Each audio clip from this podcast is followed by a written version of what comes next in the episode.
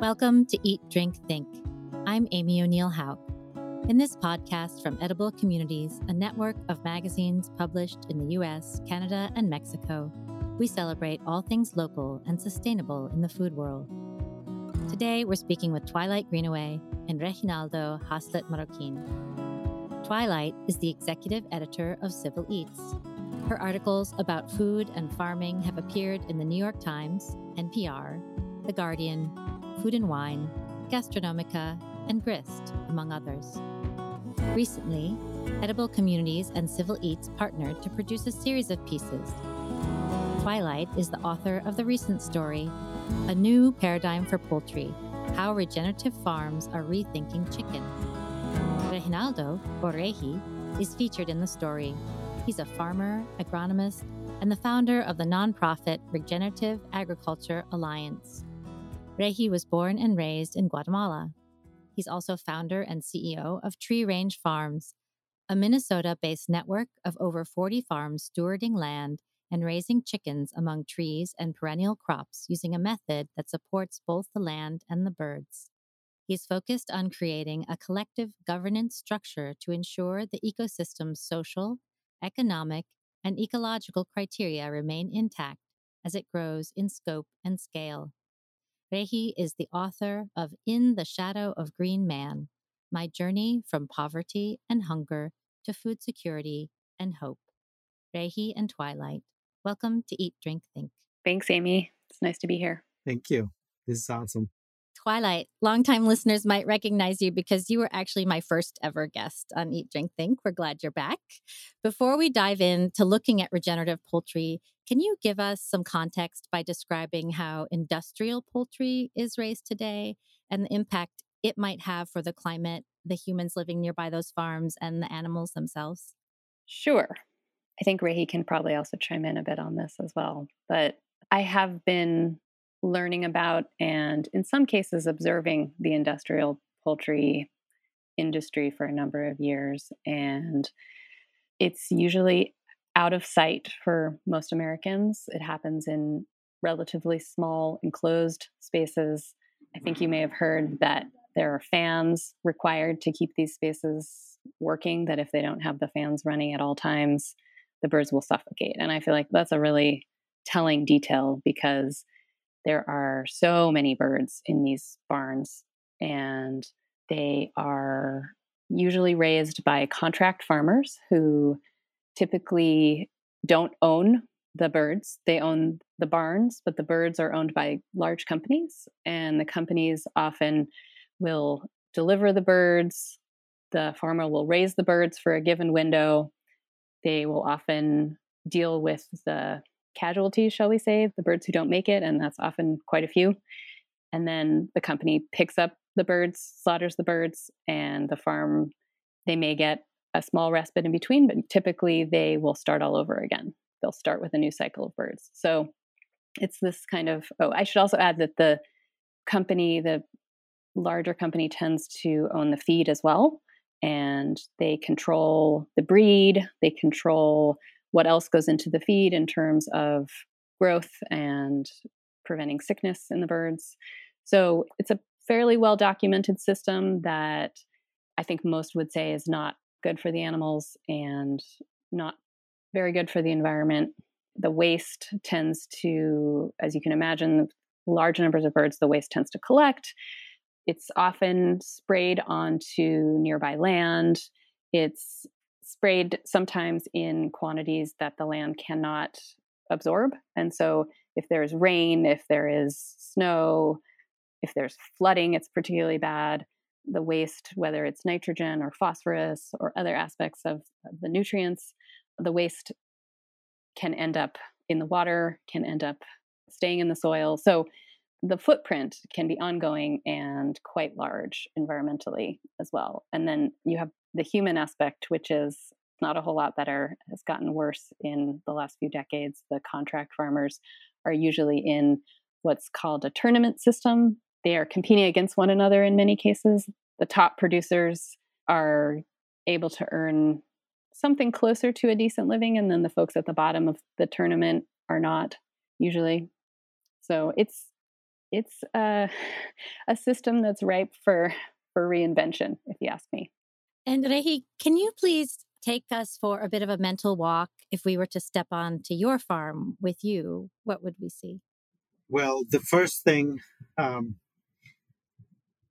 I may reverse the order of your of your uh, words. Eat, drink, and think. I would say think, eat, and drink. Um, and that is it's it's kind of what we do here. We first think about all of this, and think. I mean, in a in a extensive way. Think about the birds. Think about the environment where they will grow according to what the what the animal's ancestral or geoevolutionary blueprint may be. We and, and, and that is expressed in the farm in the case of chickens, chickens being a jungle fowl, when you walk into our one of our farms, what you will find is either a grown forest, a forest that is already in the process of growing, or a field that is planted and the and the trees are starting to grow. And so, depending on the stage of development of the farm operation, you will find any of those scenarios. Under that scenario, there will be a chicken coop, which is what the shelter that is used for the chickens to sleep at night. Uh, during the day, the chickens are 100% ranging in one of two paddocks that they are rotated into. Those paddocks are planted again with those trees. Those trees are selected from native species uh, primarily, but also native species that are also economically valuable to the farmer and that can produce a crop that can be marketed. In our specific case in Minnesota, you will find hazelnuts or elderberries or both as an understory. And above that, you'll be finding other native species from the big, big woods ecology as where, where I am sitting right now, which would include basswood, maple, sugar maples, uh, oaks, and so on. Now, not necessarily grown when the farm is getting started, especially like in my case, where the farm just in 2020 in 2020 was um, was a cornfield, and for 40 plus years it was either a cornfield or a soybean field. And so I came in in 2021, and in May we started the transition. And even though in this it's been a few years, you can already see the huge difference when you walk in there and you see these coops, you see the paddocks, you see the feed bins, you see the watering system that already was installed to irrigate the paddocks. And then um, the chickens are in the barn at night. They will come out and flock literally out of the barn into the paddocks, into the field. They will range all of that during the day. And because there's um, forages and because there is shade, we also can easily sprout whole grains, uh, whether it's a single grain or a multiple uh, mix of grains, depending on what we have available, is then spread into those fields when it's not raining. Like right now, it hasn't been raining pretty much the whole summer. We had some rain at the beginning of the spring and then it dried up completely. And so when it's dry like this for a long time, in these drought conditions, uh, we can use that lower temperature and the soil level because it's cover and it's got shade and all of that to uh, sprout grains, which then the chickens forage over. All of this is thought through and designed to resemble the ancestral habitat of the chicken while systematically adopting it so that we can optimize the output of each production unit, as we call them. Each one of those production units is one and a half acres divided into 0.75 paddocks each and then planted with all of the species we're talking about, aiming at, at providing the poultry with that ancestral habitat that then speaks to them in a very important way. You may may think this like, well, what do you mean speaking to the chickens? Well, it does. It is like if you walk into a forest and you are paying attention, it, it will speak to you. You will find that there are many sounds. There there's many things that that that you can learn just by listening to the sounds. And the same way for the chickens, when they walk out into that space, you can see them learning uh, again to be poultry, to be chickens, and to just do the things that chickens are supposed to do. But at the same time, it's not a romantic idea. It's it's it's not a you know segregated thing out there. We can raise 1,500 uh, chickens, uh, meat chickens per flock in this environment. And because we use slower growth breeds that they can range better and walk around and jump and fly and things, not fly off, but, you know, take leaps and stuff. Those uh, chickens take longer to grow. And that's intentional because yeah, in a in a mechanized system where your output is is the core of your business proposition, you will grow uh, chickens in confinement that are, are going to grow in 49, 50 days to a very large, you know, seven, six and a half pound live bird that then can yield a four and a half pound dressed chicken that shows up at the market. But the challenge with that is that the chicken not, is not allowed to move. They cannot, because they will suffer from heart attacks and other issues because their organs just can't develop at the speed that their bodies do. So, in order to do this, the farm you will see has a breed that is is not designed for confinement. is is actually more representative of the traits of the chicken, and they will be running around and all of that without having what is called flip over effects, which is literally an industrial breed. You put into the conditions that we raise our chickens and they will in a hot day like today they will run 10 20 feet stop flip over because they get heart attacks. Uh, that's because their organs just don't develop according to the needs of the body and so on so that's what you will find is a fully integrated thought through from a technological systemic agronomically scientific animal welfare productivity wise um, all of that has been incorporated into providing this this unique design that can actually deliver any amount of chicken you want. I mean, I gave you a simple fact. If we take the total consumption of chicken in this country, we can then break it down into production units, just the same way you can break the total consumption into farm units, conventional units. The difference is this won't be conventional. This will be this kind of regenerative system but it is it can be mathematically factored so that you can calculate how many farms, how many flocks, how many production units, how many trees, hazelnuts, grain, all of that is needed to produce all of the chicken that consumers could potentially want from a different source. That's what you will find is a full system design with a minimal expression, which is the production unit. Does the land exist in this country for that dream of moving 100% to this sort of production? Oh, not only that, but it's embarrassingly small, the amount of blueprint, land blueprint that we need. I did the numbers for 5% of the total consumption of this country, and it barely takes three and a half million acres. I mean, literally, if you took a piece of Minnesota, for example, and I'm not saying that we should grow all the chickens in Minnesota. I mean, in fact, they should be grown closer to the markets, right? But if you took three and a half million acres in Minnesota to cover five percent of the total consumption of chicken in this country, if you if you fly a plane at ten thousand feet above, it would be hard. You'd be hard pressed to find those three and a half million acres. It's it's such a small uh, blueprint. But not only that, remember that it's, it's not about taking up the land. I mean, to grow confinement chicken, you need to literally destroy the ecology in order to grow corn and soybeans to feed them. In this case, you're actually restoring the ecology instead. You're not taking up land, you are regenerating land. Uh, that is a very different proposition. So, not only is the land as a landscape and size more than sufficient, in fact, I did the numbers also for the global consumption of chicken. And I estimated that between Minnesota and Iowa, we got all of the land that we need to to even grow all of the corn and soybeans and all of the stuff that we need, we would change that too. Of course, if we if we could um, be in charge of it, we would be doing alley cropping, corn, you know, uh, agro agroforestry systems to grow the uh, all the grains and all of that.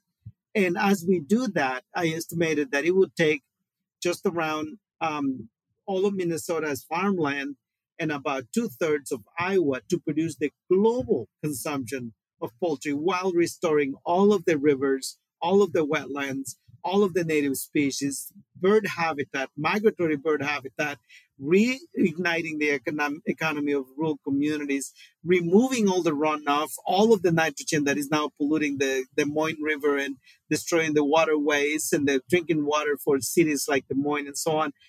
Yeah, that's what it would take. It is embarrassingly simple from that perspective. It is embarrassing that we cannot, as collectively as a society, capture the that this kind of vision can't yet capture the imagination at a level that would that would literally you know get into our psychic so that we stop destroying the planet in the name of food. Do you get pushback from industrial poultry producers resistance just to change in general or do they have specific um, you know things that they say this is why we don't want to move in that direction well i have never asked them to move in this direction. To me somebody either wants to do this or they need to keep doing what they're doing the question is, would consumers choose those who choose not to move in this direction? And that is a question I want I keep asking consumers. And more and more the answer is absolutely. I mean, especially when people get to see these chickens, they I mean, there's a lot of vegetarians that have come out here that are now eating our chicken. Uh, to give an idea of how how much how much integrity and spirituality there is in this way of doing food uh, to the extent that makes you know brings you back at peace with the idea that animals can be food. Um, not everybody, of course, but again, those who don't want, we're not asking them to. It's a choice that people are making on their own. We're just simply putting the facts out there. Now, the pushback it hasn't been against us specifically, but it has been very generic. For example, the industrial system has used the, the county uh, citizen registry or, and, and farmer registry to send out letters that that actually portray us as the entry point for, say, the avian flu and, and as being a threat to their conventional operations because because the migratory birds would bring the flu, our birds would catch it out in the fields and then get established. But the science now has has shown extensively that the opposite is actually what is true. That birds in confinement actually are so depressed, so deteriorated in immune resistance capacity, and so confined that they are also the entry, they're actually the entry point for diseases, no different than when uh, we separated people uh, because of COVID, right? Six feet apart. Why? Because because if you are in confinement, you are more bound to uh, uh, acquire and to spread disease at a larger scale. Well, why would we ever uh, assume that is different for animals? I mean, they're also creatures like us, right? So, from that scientific evidence that we are now using as a way to, to manage epidemics and pandemics, uh, we can use the same principle for our system where our poultry is actually the least of all the risks out there uh, from that perspective. So, having said that, though, that's one way that we we have gotten pushback. Uh, you know, misinformation really just through through putting out facts that are not true. The um the other pushback that we get is more subtle. Is a lot of companies are just appropriating this kind of language, regenerative language, and even claims that their chickens are naturally raised and things like that putting it on labels and they got the capital to lie about it and to make it known. We don't have the ability to get our word out at the same scale.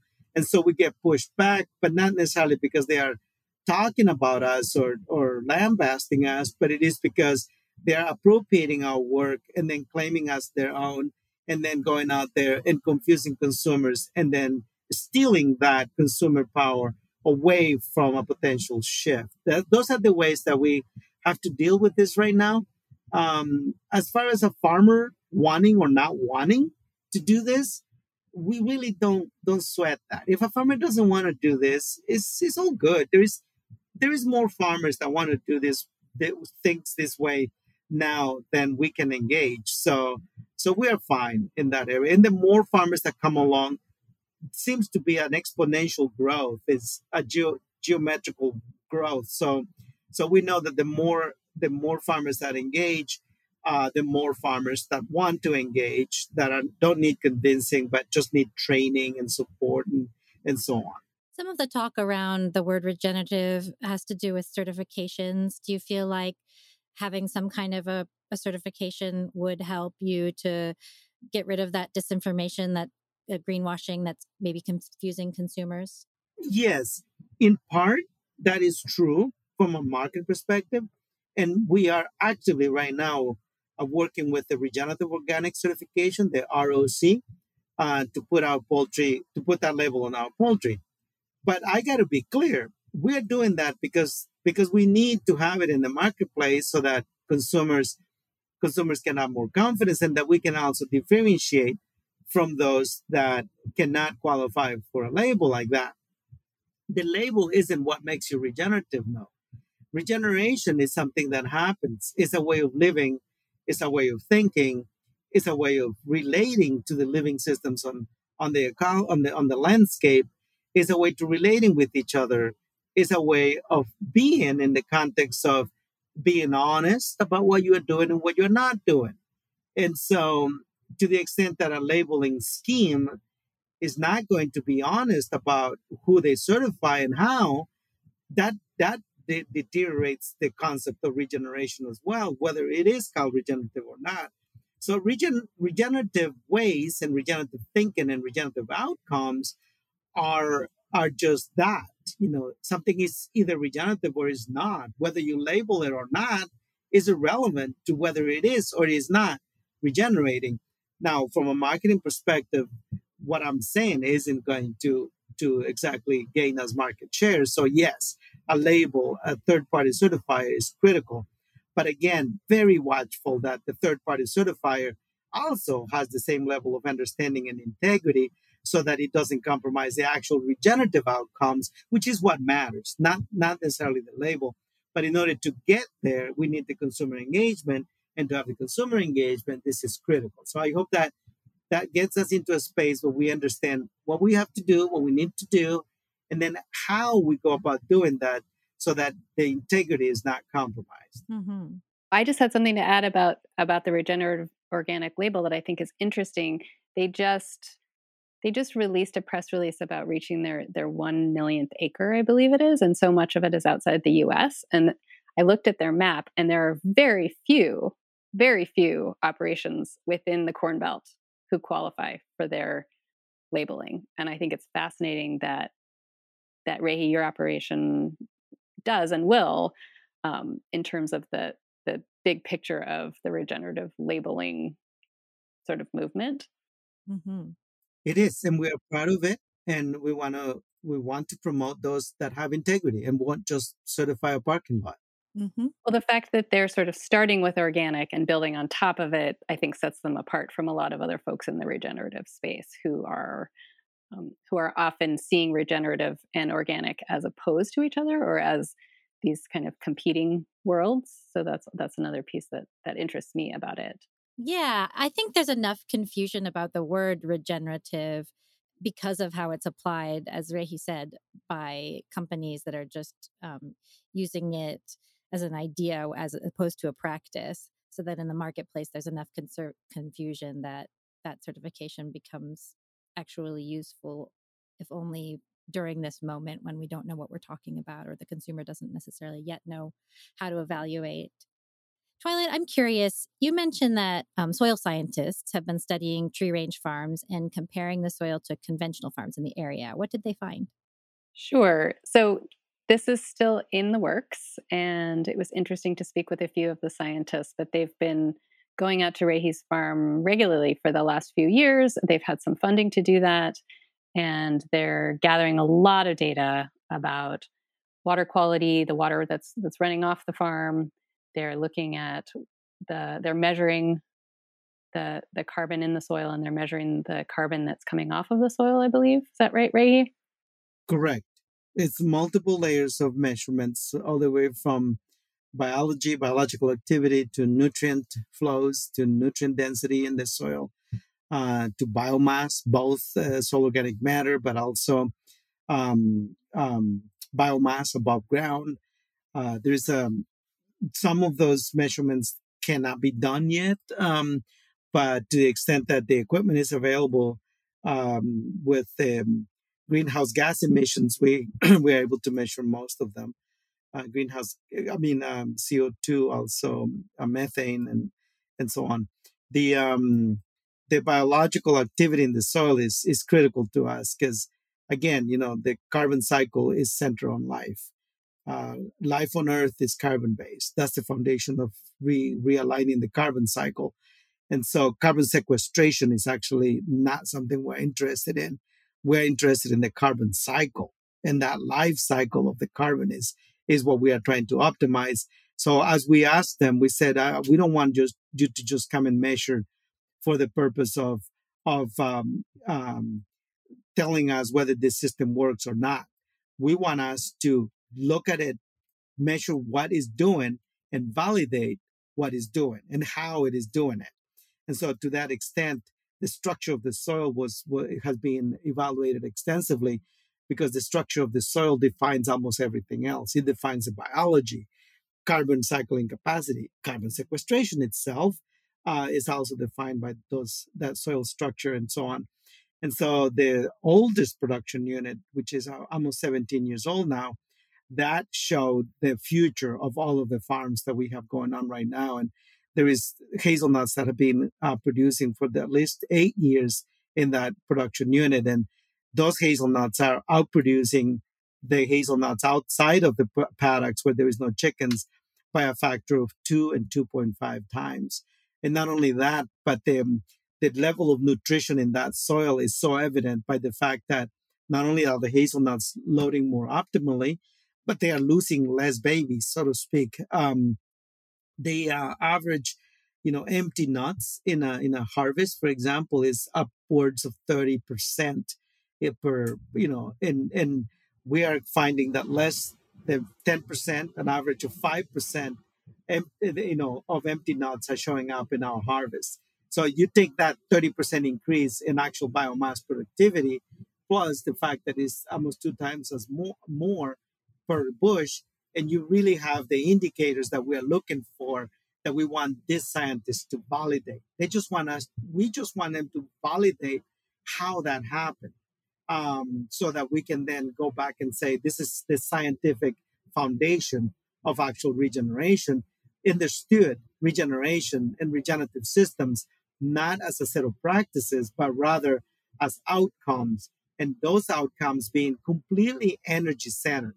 Biophysics and chemistry uh, of, the, of the ecosystem functioning optimally to transform the maximum amount of energy into edible outputs, which is the foundation of landscape functioning. And so, uh, of ecosystem functioning.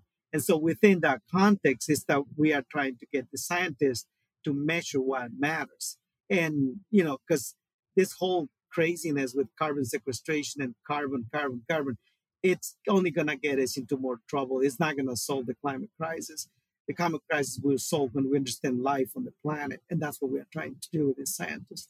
And uh, Regi, Twilight mentions that your background of growing up in studying agronomy in Guatemala influenced the design of your poultry system. Can you tell us a little bit more about that? Oh yeah, I mean, bottom line is we design from what we call an indigenous perspective. It implies a lot of things, uh, which are now implied in regenerative narrative, but it's really an indigenous set of principles. So when you think of indigenousness, think of two things.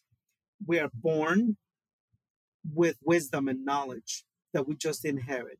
You can be dropped in the middle of the forest like Tarzan and and still will learn to behave as a human because we are coded to do those things.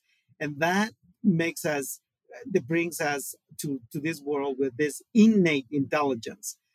You take that innate intelligence and you aggregate observations, elders' thinking, storytelling, knowledge that comes from that kind of observation, meditation, and, and story sharing.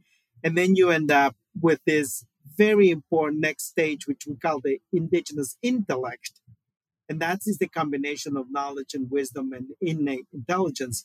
And then you take the conventional training, which teaches you about physics and, and biology and chemistry and all of that, so that we can actually see and read what's going on in front of us. We may not understand it still, but we can see it and read it. And that gives us a lot more knowledge as well.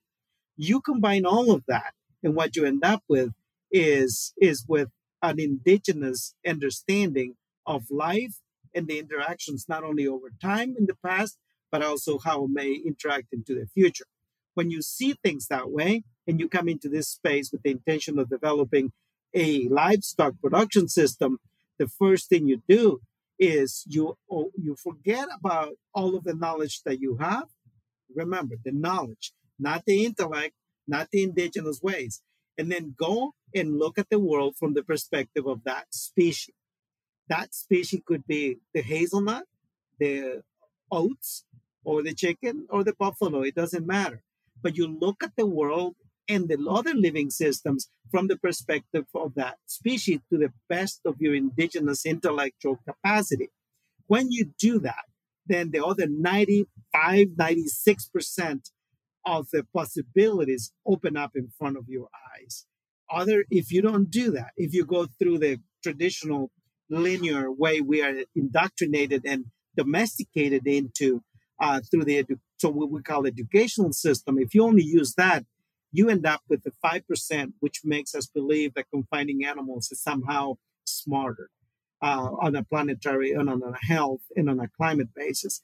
That you, that's what I learned growing up was just a framework and then populated with the experiences.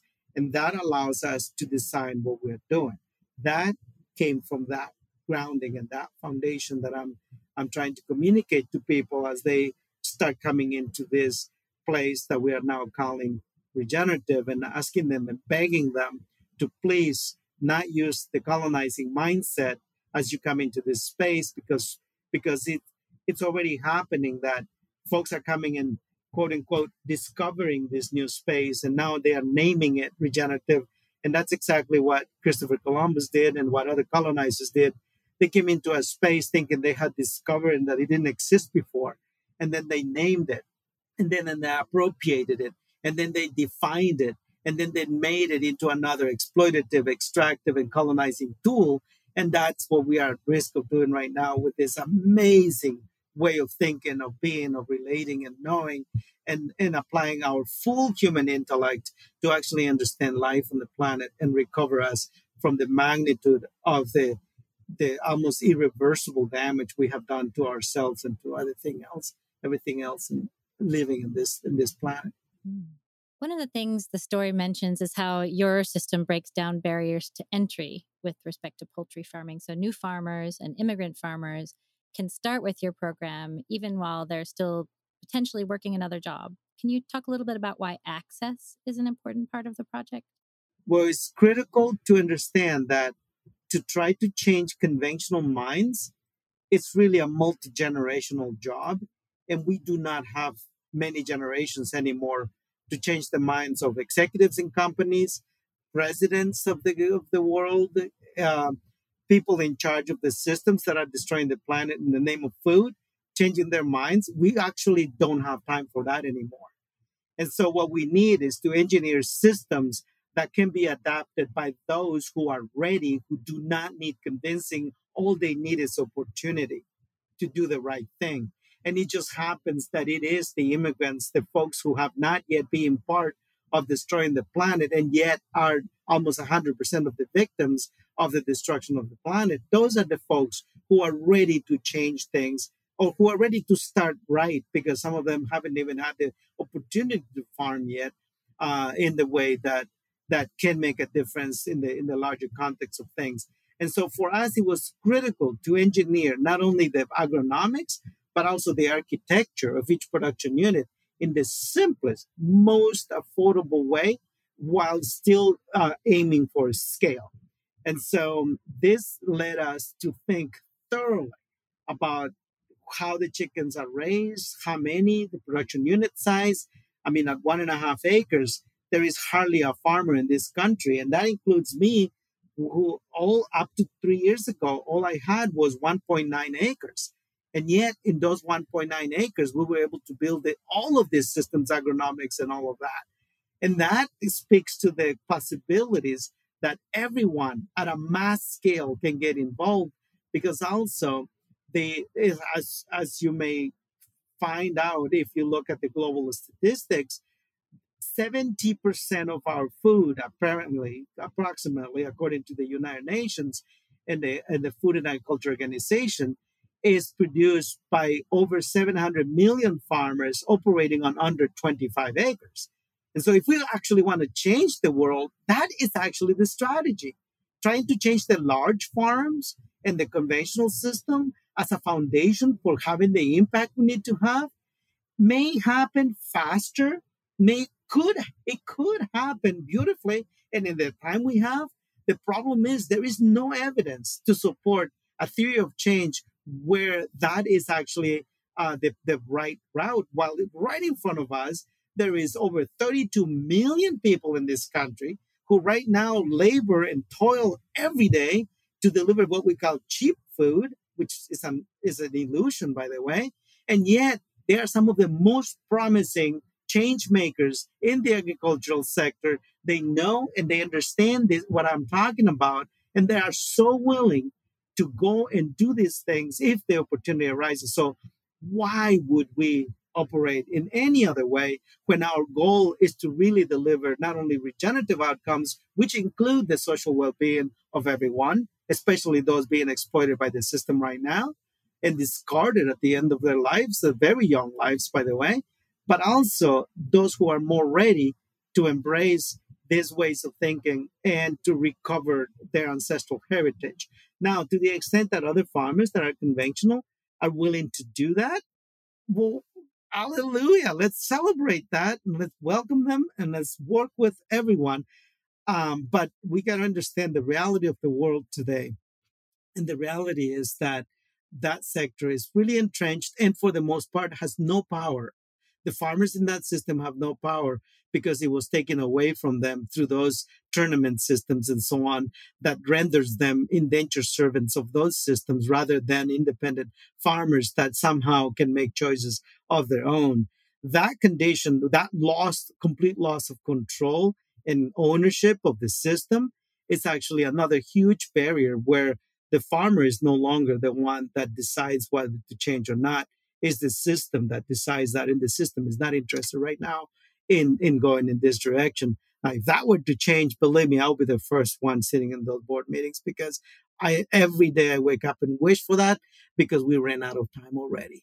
And having run out of time gives you a sense of urgency that I don't think these folks understand. But if if they do come to understand that and do want to actually solve these things, uh, it would be the most awesome thing that could happen to all of us and to the planet. You also mentioned that both governments and private industries have funded the Regenerative Agriculture Alliance's farmer training and its demonstration farm. Can you tell us a bit why corporations like Oatly and General Mills are interested in supporting regenerative poultry farming? Absolutely. I mean, there are two two reasons, and I will I will name the first one is that there is a new wave of younger people that are coming into those spaces, and they do understand what I'm talking about and what many of us are talking about. Now they're still up against the corporate infrastructure that holds them back as well, but they are there and they are looking at this. And then the other reason is because some of those folks were also brought into those companies to innovate and to bring new ideas the companies understand, these companies understand that the way we are going, their supply chain isn't going to be there anyway. So if you're in the business like of oats, like Oatly, uh, you got to be really ignorant not to understand that if the planet keeps, you know, the climate keeps going the way it is, oats with such a limited um, blueprint for where they grow and all of that isn't going to be one of the crops that is going to do well. And so, if that is the case, where is your company going to go when the whole premise of the company is oat milk, right? So that puts you in a very difficult situation. And it's the same thing for General Mills and many other companies.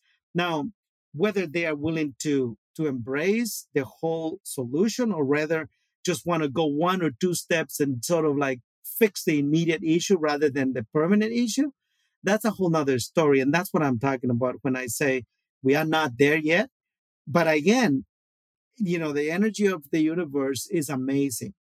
If the three of us tomorrow wake up and we wish for that to happen, and then more and more people wish for that to happen, that energy will get there And hopefully by the time we have sufficient farm demonstration, demonstration farms, and the, the, you know, with the help of some innovators in those businesses and those who are willing to advocate in the corporate and government systems for what we're doing, then we will have the proof of concept so that then the, the, the opportunity can be shared with everyone.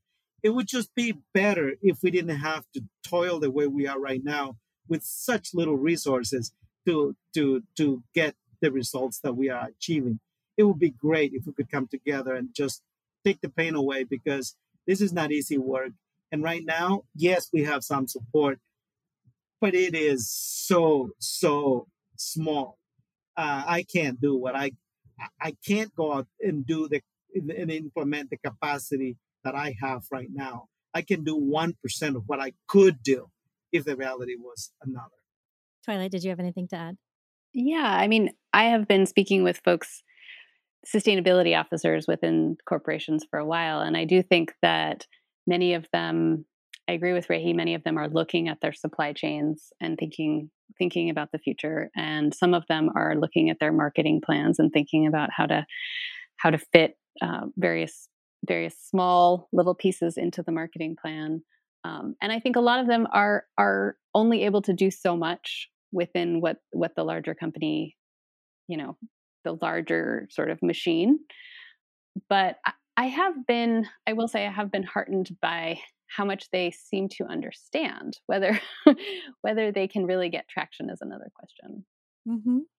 And Twilight, you also mentioned in the story that Tree Range Farms has a small processing plant.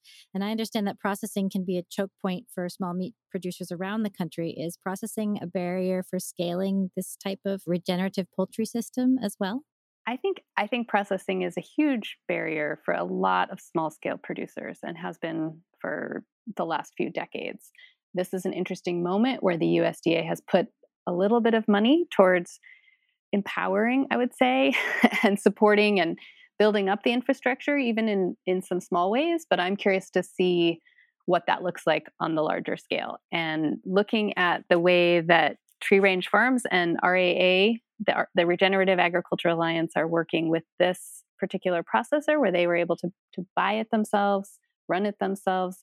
I hadn't seen a model quite like this, and that was why I I got up at seven in the morning to drive down there from uh, where I was staying in Minneapolis because I wanted to see it for myself, and it was it was an inspiring experience to to hear from the workers, to hear from the folks who are running the plant and who are taking this very different approach to let's build small, let's scale it up with the humans in mind, with the animals in mind. Let's let's build it in a different way because I think a lot of meat processing as Regi has said earlier, a lot of it comes very much from the top down, and they're thinking like numbers. They're thinking, how do we move as many birds through as we can, as quickly as we can? So, so yes, I, I found it uh, to be one of the most interesting pieces of the Tree Range Farm story and the, the RAA story at this point. Mm. And Regi, can you talk a little bit more about the inputs, what the chickens are eating? You talked about forage and um, the ability to sprout some grains. And you mentioned a little bit about corn and soy and maybe the potential to move away from that. Can you tell us a little bit more? Yeah, I mean, there are the things you have to do in this business are very similar to scientific research. You can only deal with one factor at a time.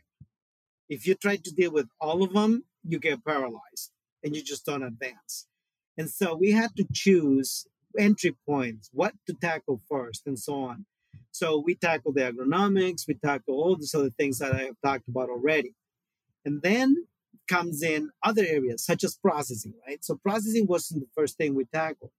We had another small processor in our region that we could use for a while while we were doing, say, under 10,000 chickens. They, it was fine. And then we grew them and we had to deal with that. And so we we then dealt with the processor the way we thought was best. Same thing with hatcheries. Same thing with all kinds of other sectors. Same thing with, with the grain grain sources and processing.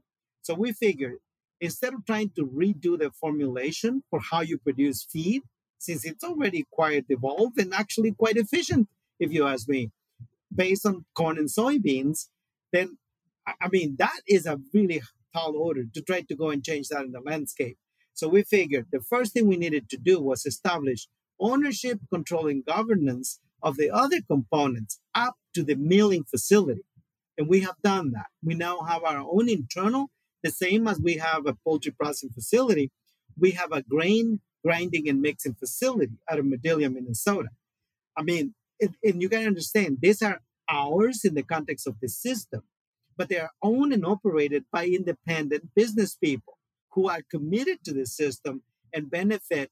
Eh, the benefit is mutual, and where the, we got loyalty to them and they got loyalty to us. That's really what it means when I say we own and operate a milling facility, not me or my family or it's like that, right? So it's an ecosystem of businesses. And so now, as we scale up, we don't, still don't have enough throughput to actually influence the way we we reformulate those those the grain mixes. But we have the agro the, the landscape capacity to sprout grain, and so we are starting to shift the sourcing of grain. Only small grains are being sprouted in the fields. One, because that's what the chicken needs, because they can't swallow larger grains. And two, because that way we can incentivize the extra production and the farm is shifting to a more diverse set of grains, rotations and smaller grains, and then start to put perennial crops so that they can actually grow the grain under a more regenerative set of uh, practices. Now, as we do that with the sprouts, and we some of that grain can go into our own milling facility, we're starting to have influence on the sources of grains, it, but it's still too small. Um, we need we need to be able to produce between two to five million chickens before there is enough throughput for us to actually assemble that as an independent business. And at that point, we will have already proved the concept on how you do alley crop grains.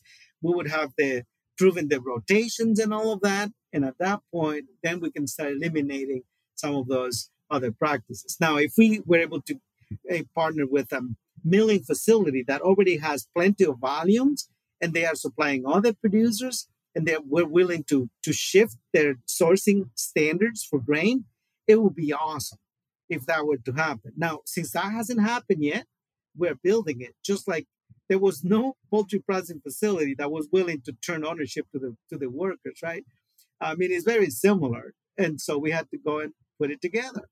Um, the grain facility and the grain sourcing is similar. The good news about the grain is that there are way more farmers that are interested in growing a diversity of grains under different standards than there are, say, poultry growers willing to switch. And so the grain part is not going to be our biggest challenge. The biggest challenge is going to be opening enough markets and raising enough capital to build enough farms so that we can create the demand for the grain. The grain supply is actually quite easy to, to acquire. Do you think that ultimately that grain supply should be um, regional so that um, you know an, a, a, particular region is growing its own um, grain supply or do you do you envision a bigger bigger scale sort of answer? Yes. Now now you gotta understand that that i mean listeners have to understand that there are places where grain that the ecology isn't fit to grow grain. I'll give you an example. In guatemala we're working with um, over 300 farms, very tiny farms. This, we're talking about half an acre farms, an acre farms. Um, so altogether is probably a, a, farm here in the U.S. And yet hundreds of people um, dispersed. Right now, the ecology of Guatemala doesn't support uh, annual crops. Period. The whole country.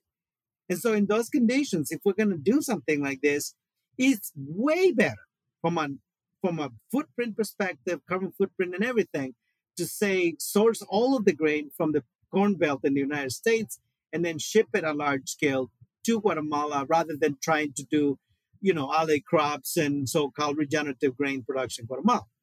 It may be the same in some parts of the United States, like you know, going down to the Southwest where water is so scarce. If we're able to to engage with producers down there, and we're thinking about about egg production for that region, um, we will be able to build the, the ecological conditions for the poultry, but not necessarily to justify growing grains in that region. And so we may want, and then the key is to go to the closest ecologically fit blueprint to bring that grain over rather than you know sourcing it from China or Brazil, right? For here in the Midwest, there is absolutely no reason why we can grow all of the grain for all of the poultry we would ever want to grow in the 12 states in the in the Midwest. Mm-hmm. Ray, I want to circle back to the idea of indigenous intellect. Twilight quotes you as saying that indigenous intellect can overcome extractive capitalistic systems.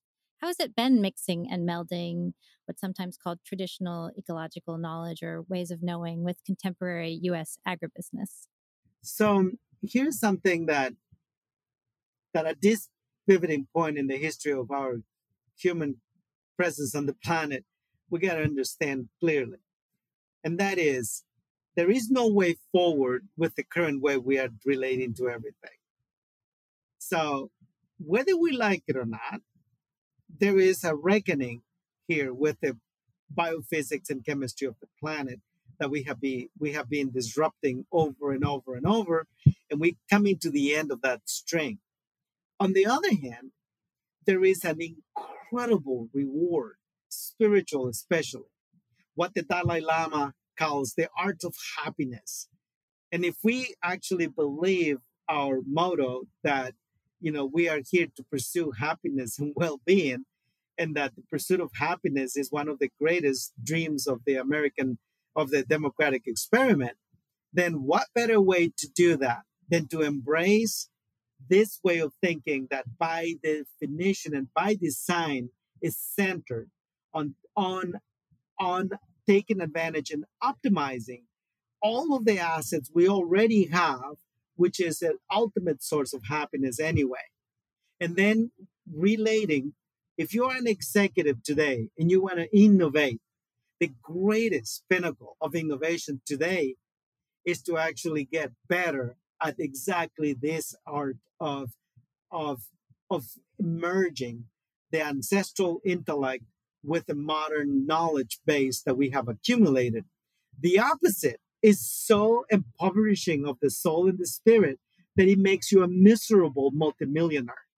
And so what what we are finding is is that once once that thread is finished and you get to the other side and you now you are a trillionaire and you got all the money in the world and still you you don't you can't find purpose uh in life and you still like now starting to look for purpose in the outer space because you can no longer find it here. It's not going to be there period right? This is where the indigenous intellect comes quite handy. And the beauty of it is that we all carry it. All we have to do is remove that blockage that we have imposed over it so that it can emerge again.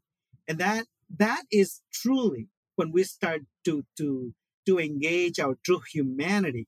And once you start doing that it's not only invigorating physically you get rid of depression you get rid of so many now i'm not saying you cure it but you get rid of so many of the mental illnesses that we have imposed on ourselves that are not natural to our human uh, our human nature we have imposed them and acquired them and enhance them because of the way we live and the way we think and relate. All of that, all of that artificial, artificial sickening goes away. And what comes after that is so, I don't want to call it addicting, but so rewarding that you want more of it, more and more. And I think that's the secret to getting to those individuals who find themselves getting up in the morning with no purpose for that specific day they're about to live. And that to me is like, I think all of us, all of us are living through a time when the, the intellectual and spiritual poverty that we are living through in the pursuit of, of economic well-being, believing somehow that that is actually the true expression of wealth, that misunderstanding of the true purpose of a human being is what is is undoing us.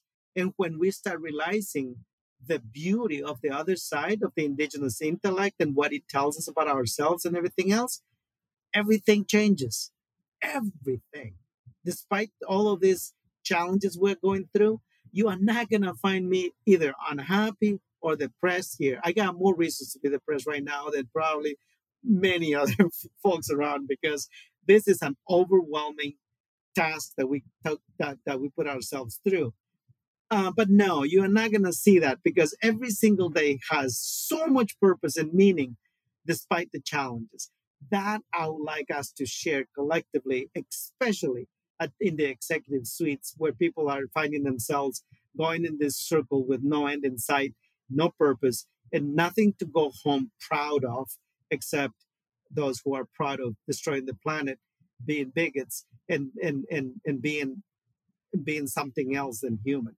Those folks I can talk about or whatever, but except for those folks, the rest of us are actually pursuing trying to be more human. And I think we can get there by embracing this ancestral inheritance that I choose to call our indigenous intellect and way of being.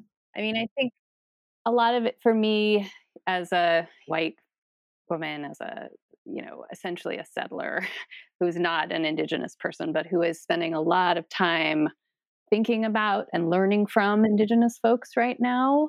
I would say that a lot of it comes down to what you and I spoke to, I believe it was two years ago now, which is noticing and slowing down within our modern life and tuning into the natural world. I do think that food and agriculture can do that for us. Paying more attention to the food that we eat, how it's grown can be a pathway and has been a pathway for me personally. And I think for probably a lot of your listeners and your readers can bring us to a junction where we actually can choose are we going to approach food as a consumerist enterprise? Are we going to just continue to think about what restaurant can we go to? How can it boost our sense of status you know our role within this kind of consumerist society? Or i think there's this other turn that we can take as consumers as eaters where we can start to look at not just what's behind the food who are the people what are the plants doing what are the animals doing but also who are we in relation to those animals and plants and people and what is our relationship to them? How do we relate to them? How do they potentially relate to us? And we can't all go to a farm like Regi's i was really fortunate to get to visit and see it. I've been to a lot of farms. It's built me up as a person who believes this stuff in a very sort of full-bodied way but i think just trying to understand it differently and trying to dig into this a little bit differently can do a lot for the average eater. Mm. Does that make sense? yeah, definitely. Thanks. Yeah. I would like to just add one more thing to this whole concept of indigenousness because very often we tend to think about indigenous peoples as native people. So think of it this way there's a lot of us who are native to a certain territory, whether it's the Lakota or the Maya people, my ancestors from the Mayan northern rainforest of Guatemala. Those makes us native to that space. Indigenous, indigenous, we all are to the planet because we are actually made of the elements of the earth. We are carbon based life form. That makes us indigenous to the planet. And that indigenousness, if we want to embrace it, is in all of us. Now, the fact that there are whole populations that have chosen to embrace the colonizer that they were also born with rather than the indigenous nature they were born with, that is a choice for sectors of the population and for some of us individually to make. But if we choose not to select the colonizer, and we choose to bring it into balance with the indigenous self. And we are more indigenous than we are colonizers, and meaning literally, we are more in tune with all of those living systems. And we refuse to destroy them either in the name of food or in the name of profit, but rather are willing to live with that. That's the essence of being indigenous. And that is a sentiment that is shared by native communities who practice indigenous ways and by many who are trying to build this new way of being and relating and understanding that we want to call regenerative. And so that is important for us to center on and meditate on because every human being on the planet has the full innate intelligence and capacity to behave as an indigenous organism to the planet and to stop killing it in the name of all of these other things that we have come up with. Thank you, Regi and Twilight, so much for joining us here. We've been listening to Twilight Greenaway and Reginaldo Haslett-Maroquin. Thank you for joining us today at Eat, Drink, Think. If you like this episode, be sure to subscribe wherever you get your podcasts. And don't forget to pick up your local edible magazine. You can find show notes for today's episode at ediblecommunities.com.